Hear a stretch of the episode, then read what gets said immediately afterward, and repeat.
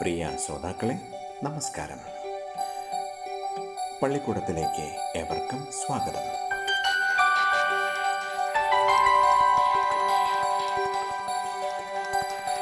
ഇന്ന് നമ്മളിവിടെ മലയാളത്തിലെ ആദ്യ യാത്രാ വിവരണ രചനയായ വർത്തമാന പുസ്തകത്തെപ്പറ്റി അല്പം വർത്തമാനം പറയാം. മലയാളത്തിലെ എന്നല്ല ഇന്ത്യൻ ഭാഷയിൽ രചിക്കപ്പെട്ട ആദ്യ യാത്രാ വിവരണമാണ്. പാറേമാക്കൽ തോമ കത്തനാരാണ് ഈ കൃതി രചിച്ചത്.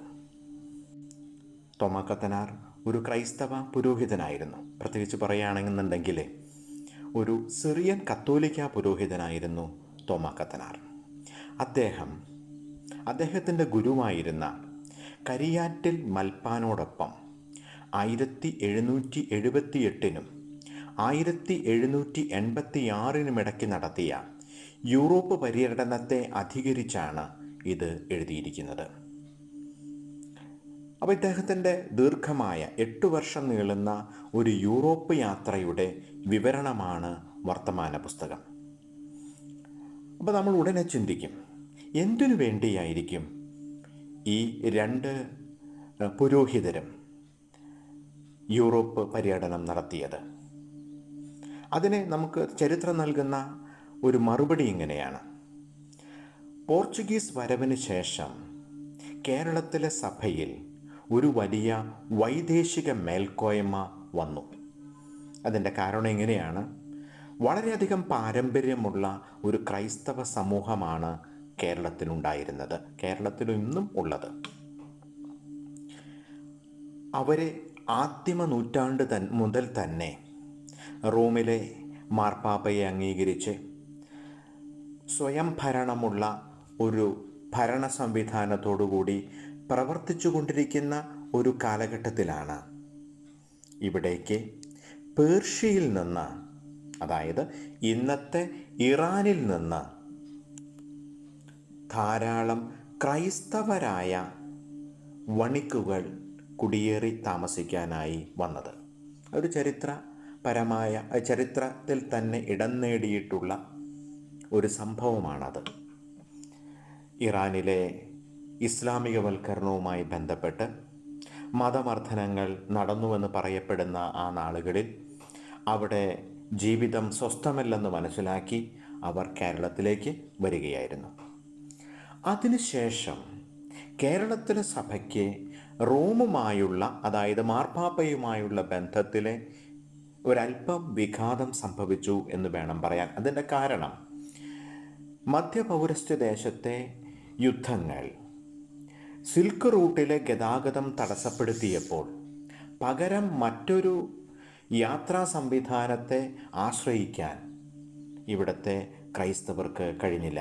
അപ്പോൾ അതുകൊണ്ട് തുടർന്ന് വരുന്ന കാലഘട്ടങ്ങളിൽ കേരളത്തിലെ കത്തോലിക്ക സഭയെ കേരളത്തിലെ ക്രൈസ്തവരെ പേർഷ്യയിൽ നിന്നുള്ള മെത്രാന്മാർ നയിച്ചു പോന്നു. ഈ അവസരത്തിലാണ് പോർച്ചുഗീസുകാർ ഇന്ത്യയിലേക്ക് പ്രത്യേകിച്ച് കേരളത്തിലേക്ക് വരുന്നത്. അപ്പോൾ പോർച്ചുഗീസുകാരുടെ വരവ് ഒരുപാട് പ്രശ്നങ്ങൾ സൃഷ്ടിക്കപ്പെട്ടു. രാജ്യഭരണ പ്രശ്നങ്ങളൊക്കെ നമുക്ക് അറിയാവുന്നതാണ്. നമ്മുടെ ചരിത്ര പുസ്തകങ്ങളിൽ അത് പഠിച്ചിട്ടുണ്ട്. എന്നാൽ പോർച്ചുഗീസുകാർക്ക് ചരിത്രത്തിൽ പറയുന്നു കേരളത്തിൽ കാലുറപ്പിക്കാനായി കഴിഞ്ഞില്ല. അതിന്റെ ഒരു പ്രധാനപ്പെട്ട കാരണം ഇവിടുത്തെ ക്രൈസ്തവ സമൂഹം അവരെ അംഗീകരിച്ചില്ല എന്നുള്ളതാണ്. അതിനുള്ള കാരണം ഇവിടുത്തെ ക്രൈസ്തവർ ഏറെക്കുറെ വളരെ സമാധാനപരമായ ഒരു ജീവിതം കാക്ഷിക്കുന്ന വ്യക്തികളായിരുന്നു. പോർച്ചുഗീസുകാർ അങ്ങനെയായിരുന്നില്ല. രണ്ടാമത്തെ കാര്യം ഇവിടെ നല്ല കച്ചവടക്കാരായി നല്ല കർഷകരായി അന്ന് കേരളത്തിലുണ്ടായിരുന്നത് ക്രൈസ്തവരായിരുന്നു. അവർ മുസ്ലിം വ്യാപാരികളാകുന്ന അറബികൾക്ക് സുഗന്ധ വസ്തുക്കൾ വിൽക്കുകയും അവരത് വിദേശങ്ങളിലേക്ക് കയറ്റി അയക്കുകയും ചെയ്തുകൊണ്ട് നല്ല വരുമാനം ലഭ്യമാകുന്ന ഒരു കച്ചവട ശൈലി ഇവിടെ നിലനിന്നിരുന്നു. പോർച്ചുഗീസുകാരുടെ വരവോടെ ഇത് വിഘാതം സൃഷ്ടിക്കൂ സൃഷ്ടിച്ചു. തൽഫലമായി ഇവിടുത്തെ തദ്ദേശീയരായ ക്രൈസ്തവർ പോർച്ചുഗീസുകാരുടെ വരവിനെ എതിർത്തു. ഇത് പോർച്ചുഗീസുകാർക്ക് ഒരുപാട് ബുദ്ധിമുട്ടുണ്ടാക്കി. ഇനി ഇവിടുത്തെ നാട്ടുരാജ്യങ്ങളുമായി ഇവിടുത്തെ ക്രൈസ്തവർക്കുണ്ടായിരുന്ന നല്ല ബന്ധങ്ങൾ സൈനികമായും സാമ്പത്തികമായും പോർച്ചുഗീസുകാരുടെ വരവിനെ തുരങ്കം വെച്ചു. ഇത് പോർച്ചുഗീസുകാർക്ക് കേരളത്തിലെ ഏറ്റവും കൂടുതൽ വിദ്വേഷം ജനിപ്പിച്ചത് ഈ ക്രൈസ്തവ സമൂഹത്തിനെതിരായിരുന്നു. അതുകൊണ്ട് തന്നെ ഇവരെ ഉന്മൂലനം ചെയ്യുക ഇവരുടെ വംശത്തെ ഉന്മൂലനം ചെയ്യുക ഇവരുടെ ആരാധനാ പാരമ്പര്യങ്ങളെ ഉന്മൂലനം ചെയ്യുക പോർച്ചുഗീസുകാർക്ക് ആവശ്യമായി വന്നു. രണ്ട് അധികാരങ്ങൾ ആ കാലഘട്ടത്തിൽ പോർച്ചുഗീസുകാർക്ക് റോമിലെ മാർപ്പാപ്പ കൽപ്പിച്ചു നൽകിയിരുന്നു. പാതൃവേദോ പ്രൊപ്പഗേന്ത അധികാരങ്ങൾ എന്നാണ് ആ അധികാരങ്ങൾ അറിയപ്പെടുന്നത്. അതിനെക്കുറിച്ച് കൂടുതൽ നമ്മൾ പറയുന്നില്ല ഇവിടെ. എന്നിരുന്നാലും ഈ അധികാരങ്ങൾ കൊണ്ട് ക്രൈസ്തവ സഭയെ അടക്കി ഭരിക്കാൻ പോർച്ചുഗീസുകാർ ആഗ്രഹിച്ചു പോർച്ചുഗീസുകാർ ശ്രമിച്ചു. അതിനുവേണ്ടി ഉദയം പേരൂരിൽ ഒരു സുനഹദോസ് ഹെൻറി മെനാസിസ് എന്ന് പറയുന്ന പോർച്ചുഗീസ് മെത്രാനാൽ വിളിച്ചു ചേർക്കപ്പെടുകയും ഇവിടുത്തെ കേരളത്തിന്റെ തനതായ പാരമ്പര്യം. അപ്പോൾ കേരളത്തിന്റെ തനതായ പാരമ്പര്യം എന്ന് പറയുമ്പോൾ നമ്മൾ മനസ്സിലാക്കുന്ന കാര്യം ലോകത്തിൽ ഒരു സ്ഥലത്ത് പോലും ക്രിസ്ത്യാനികളെ നസ്രാണികൾ എന്ന് വിളിച്ചിട്ടില്ല. അത് കേരളത്തിലായിരുന്നു. അത് തന്നെ വളരെ ആദിമകാലം മുതൽ തന്നെ അവരങ്ങനെ വിളിച്ചിട്ടുമുണ്ട് ഈ ഒരു സമൂഹ സമൂഹത്തിന്റെ തനതായ പ്രത്യേകതകളെയെല്ലാം അവസാനിപ്പിക്കുന്ന ചില തീരുമാനങ്ങൾ അവിടെ വെച്ച് ഈ മെനാസിസ് മെത്രാപ്പോലീത്ത പറയുകയുണ്ടായി. ഇത് അംഗീകരിക്കാതെ ഒരു സമൂഹം അതായത് ഇവിടുത്തെ തദ്ദേശീയ ക്രൈസ്തവ സമൂഹം അതിൽ നിന്ന് മാറി നിൽക്കുകയും അവരെ പുത്തൻകൂറ്റുകാർ എന്ന് അറിയപ്പെടുകയും ചെയ്തു. കൂനക്കുരിശ് സത്യത്തോടുകൂടി ആ പിളർപ്പ് ഏതാണ്ട് പരിപൂർണമായി. ഈ കാലഘട്ടത്തിലാണ് നമ്മുടെ പാറേമാക്കൽ തോമാക്കത്തനാരും കരിയാറ്റിൽ മൽപ്പാനും കൂടി റോമ യാത്ര നടത്തുന്നത്. അവരുടെ പ്രധാനപ്പെട്ട ഉദ്ദേശം ഈ തർക്കങ്ങൾ പരിഹരിച്ച് കേരളത്തിന്റെ സഭ ഒന്നാവുക എന്നുള്ളതാണ് ഒന്നാമതായും രണ്ടാമതായും തദ്ദേശീയ മെത്രാന്മാരെ അതായത് ഇന്ത്യയിലെ പ്രത്യേകിച്ച് കേരളത്തിലെ സഭാപരമായ കാര്യങ്ങൾ നിർവഹിക്കുന്നതിന് വേണ്ടി തദ്ദേശീയരായ മെത്രാന്മാരെ ലഭിക്കുക എന്നുള്ള ആവശ്യത്തെ മുൻനിർത്തിക്കൊണ്ട് അവർ റോമായാത്രയ്ക്ക് ഇറങ്ങി പുറപ്പെട്ടത്. പാറമാക്കൽ തോമാ അദ്ദേഹമാണല്ലോ ഈ വർത്തമാന പുസ്തകത്തിന്റെ രചയിതാവ്. അദ്ദേഹം ഇങ്ങനെയാണ് അദ്ദേഹത്തെക്കുറിച്ചുള്ള വിവരണം.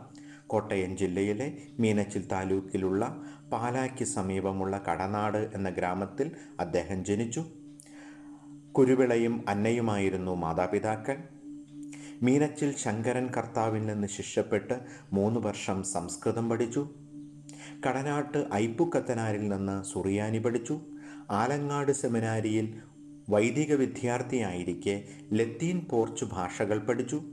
ഈ ഭാഷാ പാണ്ഡിത്യമാണ് അദ്ദേഹത്തെ കരിയാറ്റിൽ കരിയാറ്റിൽ പാതിരി അദ്ദേഹത്തെ റോമിലേക്ക് കൊണ്ടുപോകാനുള്ള പ്രധാനപ്പെട്ട കാരണമായി ഭവിച്ചത്.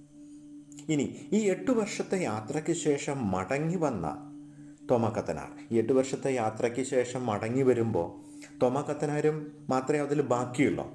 അദ്ദേഹം അതായത് കരിയാറ്റിൽ മെത്രാപ്പോലീത്തയായി കരിയാറ്റിൽ മൽപ്പാൻ. അദ്ദേഹം മരിച്ചുപോയി. യാത്രയുടെ ഇട- ഇടയിൽ വെച്ച് മരിച്ചുപോയി. ഗോവയിൽ വെച്ച് അദ്ദേഹം മരിച്ചുപോയി.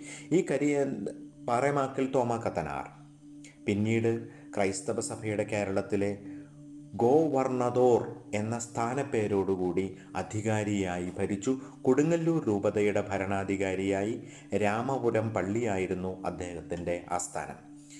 ഇനി ചരിത്രത്തിലെ മറ്റൊരു കാര്യം കൂടെ ഇദ്ദേഹത്തിന്റെതായിട്ടുണ്ട്. അതായത് അങ്കമാലി പടിയോല. അതായത് തോമക്കത്തനാർ മുന്നിട്ട് മുന്നിട്ട് നിന്ന് ഒരു ക്രൈസ്തവ സമ്മേളനം അങ്കമാലിയിൽ വെച്ച് കൂടി തച്ചിൽ മാത്തുത്തരകൻ അതിന് മുൻകൈയെടുത്തു. തോമാക്കത്തനാർ അധ്യക്ഷനായിരുന്നു. അവിടെ വെച്ച് ഒരു അവകാശ പ്രഖ്യാപന രേഖ എഴുതിയുണ്ടാക്കി. ഈ അവകാശ പ്രഖ്യാപന രേഖയെയാണ് അങ്കമാലി പടയോല എന്ന പേരിൽ ചരിത്രത്തിൽ പിൽക്കാലത്ത് അറിഞ്ഞു തുടങ്ങിയ അവകാശ പത്രിക ഇനി മറ്റൊരു കാര്യം കൂടെ ഈ തോമാക്കത്തനാരുടെ ഭാഗത്തുണ്ട്. ടിപ്പു സുൽത്താന്റെ ആക്രമണകാലത്ത്. ടിപ്പു സുൽത്താന്റെ ആക്രമണം കേരളത്തിന് തന്നെ വലിയൊരു നഷ്ടം വരുത്തി വെച്ച ആക്രമണമാണ്. ഒരുപാട് നല്ല കാര്യങ്ങൾ ടിപ്പു സുൽത്താൻ ചെയ്തിട്ടുണ്ട്. ഒരു ഏകീകൃത സിവിൽ കോഡ് കൊണ്ടുവന്നു. നമ്മുടെ ഭരണം കുറച്ചും കൂടെ കാര്യക്ഷമമാക്കി. നാട്ട് രാജാക്കന്മാർ ഭരിച്ചിരുന്ന കാലഘട്ടങ്ങളിൽ മാടമ്പിമാർ അതായത് ജന്മി കുടിയാൻ ബന്ധമായിരുന്നു ഇവിടെ ഉണ്ടായിരുന്നത്. അതിനെയൊക്കെ മാറ്റിവെച്ച് കൃത്യമായ ഭരണ സംവിധാനം ടിപ്പു സുൽത്താൻ കൊണ്ടുവന്നു. ഇതൊക്കെയാണെങ്കിൽ തന്നെയും. മുസ്ലിമുകളല്ലാത്ത ആളുകൾക്ക് ഒരുപാട് ആക്രമണങ്ങളെ ആ കാലഘട്ടത്തിൽ നേരിടേണ്ടി വന്നു. പ്രത്യേകിച്ച് ക്രൈസ്തവർക്ക്. ആർത്താറ്റുപള്ളിയിലൊക്കെ പുരോഹിതരെ പള്ളിക്കകത്തു വെച്ച് വധിച്ച കഥയൊക്കെ നമ്മൾ ഒരുപാട് കേട്ടിട്ടുണ്ട്. അപ്പോൾ ഈ ടിപ്പു സുൽത്താന്റെ ആക്രമണ കാലത്ത് നെടുങ്കോട്ട കെട്ടി അതായത് കേരളത്തിലെ എല്ലാ നാട്ടുരാജാക്കന്മാരും ഒന്നിച്ചു നിന്ന ടിപ്പുവിനെതിരെ ഒരു നെടുങ്കോട്ട കെട്ടി പ്രതിരോധം തീർത്തു. ഇതിനെ നാട്ടുരാജാക്കന്മാരെ ഒന്നിപ്പിച്ചു നിർത്തിയ ഒരു വ്യക്തിയായിരുന്നു പാറേമാക്കൽ തോമാക്കത്തനാർ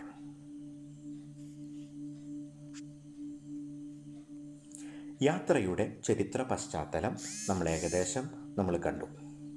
ഇനി ഈ യാത്ര എങ്ങനെയാണ് തുടങ്ങിയെന്നുള്ള കാര്യമാണ് ഇനി നമ്മൾ കൃത്യമായിട്ട് കാണേണ്ടത്. യാത്ര ആരംഭിക്കുന്നത് അതിരമ്പുഴയിൽ നിന്നാണ്. അതിരമ്പുഴയിൽ നിന്ന് റോമിലേക്ക് യാത്ര ചെയ്യണം എന്നുണ്ടെങ്കിൽ കൊച്ചി തുറമുഖത്തിൽ നിന്ന് യാത്ര ആരംഭിക്കാം. പക്ഷേ യാത്രയ്ക്ക് ഒരുപാട് പ്രതിബന്ധങ്ങൾ ആദ്യം തന്നെ ഉണ്ടായി. ഒന്നാമത്തെ കാര്യം പോർച്ചുഗീസുകാരെ ഇവർ നന്നായി ഭയന്നിരുന്നു. ഈ യാത്രയ്ക്ക് ഇടങ്കോലിടും പോർച്ചുഗീസുകാർ എന്ന് അവർ ഭയപ്പെട്ടു. അതിനുവേണ്ടി അവരുടെ യാത്ര പ്ലാൻ ചെയ്തത് മദ്രാസ് തുറമുഖത്ത് നിന്നാണ്. ഈ മദ്രാസ് തുറമുഖം അന്നത്തെ ചിഹ്നപട്ടണം പ്രത്യേകത ആ പോർട്ട് കൈകാര്യം ചെയ്തിരുന്നത് ഫ്രഞ്ചുകാരായിരുന്നു. എന്നാൽ കൊച്ചി പോർട്ട് കൈകാര്യം ചെയ്തിരുന്നത് പോർച്ചുഗീസുകാരായിരുന്നു. അതുകൊണ്ട് അവർ ആദ്യം ചിന്നൈപ്പട്ടണം അതായത് മദ്രാസിൽ നിന്ന് യാത്ര ആരംഭിക്കാൻ അവർ ആഗ്രഹിച്ചു. അതിനുവേണ്ടി പൈസ സംഭാവനകൾ പിരിച്ചു പള്ളിവക വസ്തുക്കൾ വിറ്റ് അത് പണയപ്പെടുത്തി അങ്ങനെ ഒരുപാട് തുക സമാഹരിച്ചു. കടലാസു കറൻസി പ്രാബല്യത്തിലില്ലാത്തതിനാൽ വെള്ളി ചെമ്പു ചക്രങ്ങളായാണ് തുക പിരിച്ചെടുത്തത്. അപ്പോൾ തന്നെ നമുക്ക് ഊഹിക്കാം വലിയ ചുമടുണ്ടായിരുന്നു. ഇത്രയും തുക വെള്ളി ചെമ്പു ചക്രങ്ങളാക്കിയിട്ട് ശേഖരിച്ചു കഴിഞ്ഞപ്പോൾ രണ്ടു പേർക്ക് ചുമക്കാവുന്നതിലധികം ഉണ്ടായിരുന്നു അത്.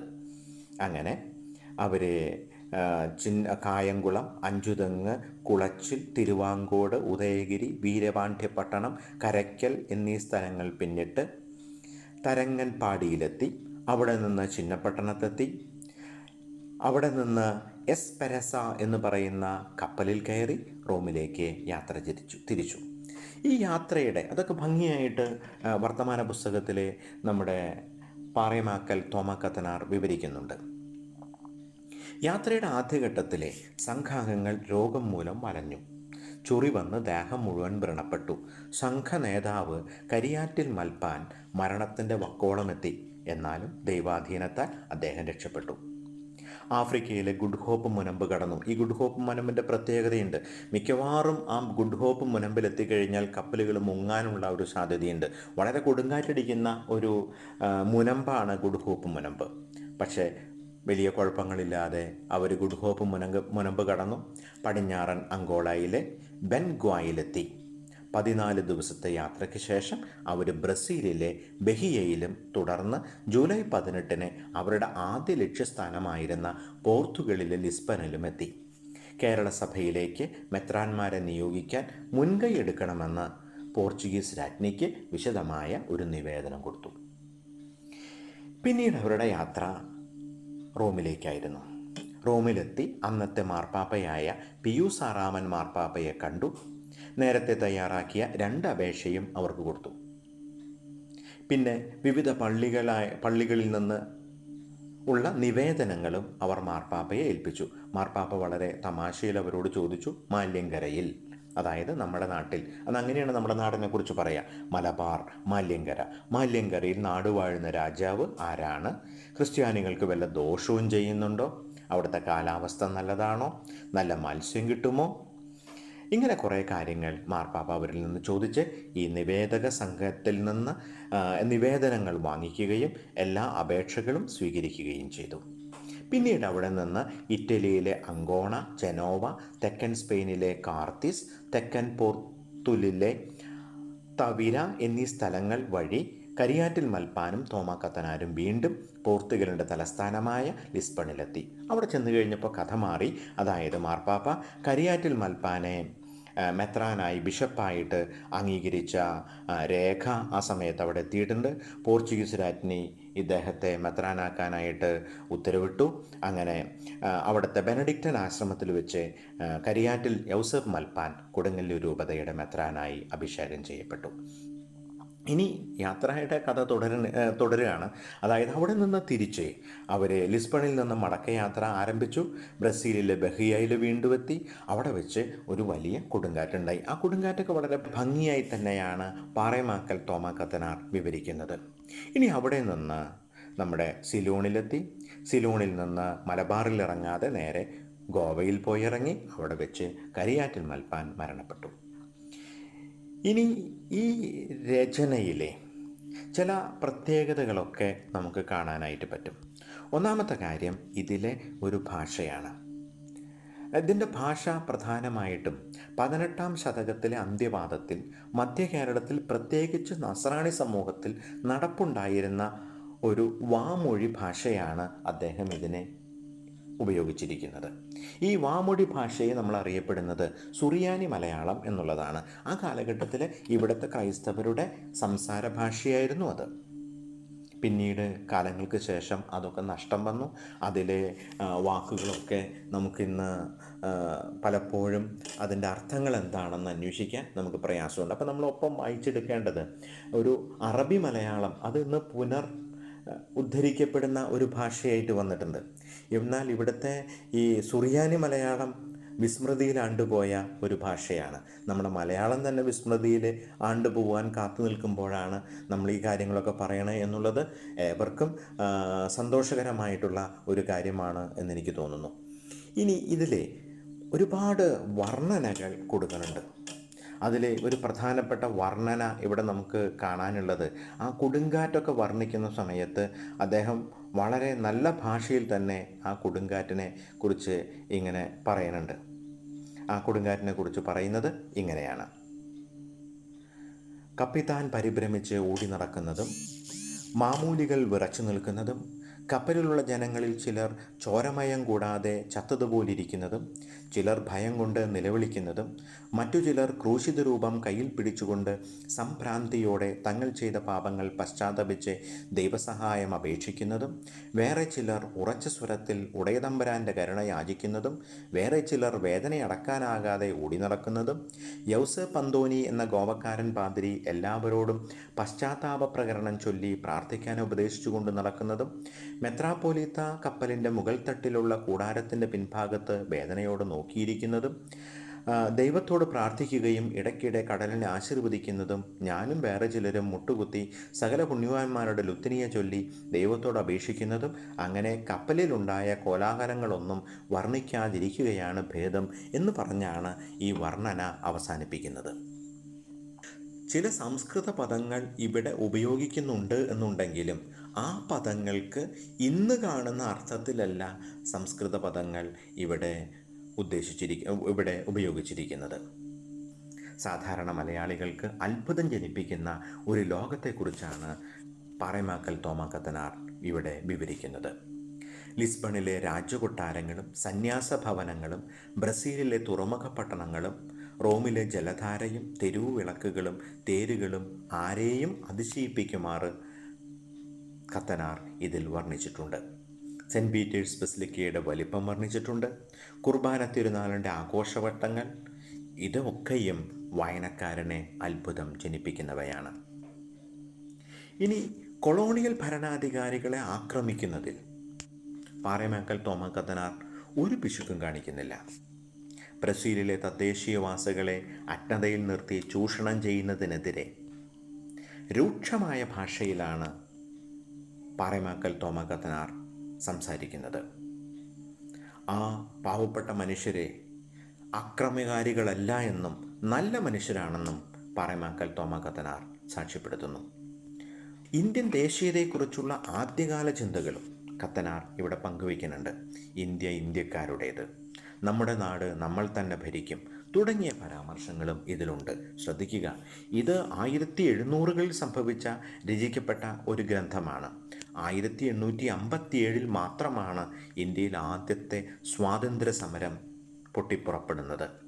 ഇന്ത്യ എന്ന വാക്ക് പോലും ആ കാലഘട്ടത്തിലെ ഉത്തരേന്ത്യയിലുള്ള നേതാക്കന്മാർ സംസാരിച്ചു തുടങ്ങിയിട്ടില്ല. യാത്രാ വിവരണങ്ങളിൽ ഇത്തരത്തിലുള്ള ഒരു പദപ്രയോഗം നടത്തുന്നത് വഴി എന്തുമാത്രം സ്വാതന്ത്ര്യ ലബ്ധിക്കു വേണ്ടി കേരളത്തിലെ ജനതതി ആഗ്രഹിച്ചിരുന്നു എന്നതിന്റെ തെളിവായി വേണം നമ്മൾ അതിനെ വ്യാഖ്യാനിക്കാൻ ഇനി മറ്റൊന്നുള്ളത് ഇന്ന് നമ്മൾ ക്വാറന്റൈൻ എന്ന വാക്ക് നമുക്ക് വളരെ സുപരിചിതമാണ്.